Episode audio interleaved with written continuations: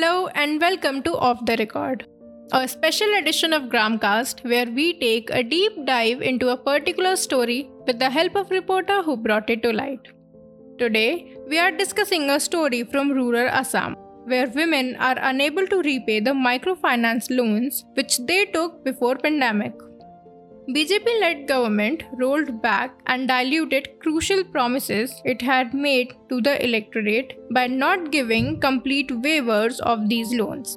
People of the rural Assam are now in debt trap and are paying double the amount of loans.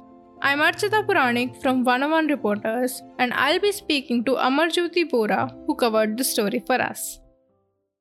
Uh, let's start with your introduction. As you know, my name is Amarjyoti. I am from Guwahati. I've been a journalist out here reporting for, for the past almost 12 years. And over these years, I have also uh, been associated with several national media publications. But now, since the last few years, I am I'm more on a sabbatical break. I've been now freelancing for several places, and also I've also written a few stories for 101 reporters also.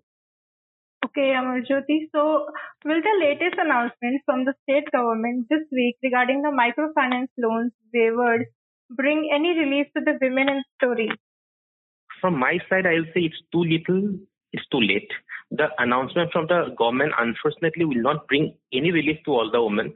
The, the announcement, if you look at that, it is more like a support to help the women get more time to repay their loan.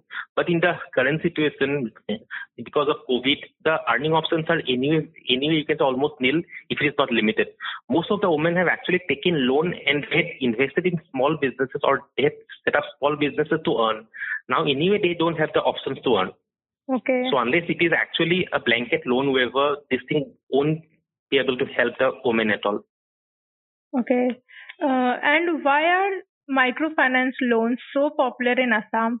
Is it specially targeted at rural women?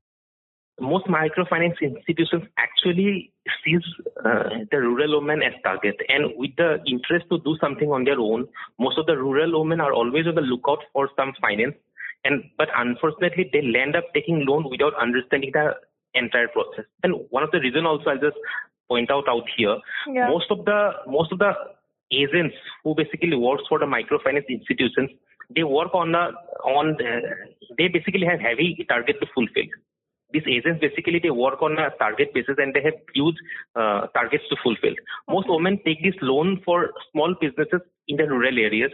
Some microfinance institutions also actually takes repayment on a on a weekly basis. And though the amount looks small, which is actually how it is marketed, they'll end up paying almost double the loan amount. And that is actually one of the reasons because like uh, uh, also when I was doing the story, I was talking to many of the women also. They don't understand the entire payment process. Hmm. Right? That is one of the reasons, basically. Okay. What actually happens to the people like Sabita Devi who default mm-hmm. on their microfinance loans? Do they usually pledge gold or land as collateral? And what do they stand to lose? Uh, they have to repay back. No other options for them. Maybe they will get some more time uh, to repay, or might be some relaxation on the interest rate, but they have to pay. There has actually been instances in the state when the agents have taken away things from their house because uh, because the people who had taken the loan they were not able to pay. They don't pledge any, pledge anything as uh, as collateral, but again, like like uh, which I basically mm. said hmm. earlier, one of the reason is because people they don't understand the payment process. Yeah. They don't understand that they take the loan from next week they have to you know start paying the interest. Mm. So that is the reason they ultimately they will have to pay somehow or the other. Do you want to add anything else that you may have not been able to cover in the story? Is, I think, regarding the whole issue of election manifesto and poll promises by political parties across political parties. Okay. There, I think there should be an uh, accountability on election manifesto and promises made during election for votes. In in this particular case, the BJP was definitely in power then also as, as the hmm. incumbent government, and they knew that most of the women they were neck deep in debt because of the COVID situation, because of this uh, crisis, and that is how they made it a poll promise for votes.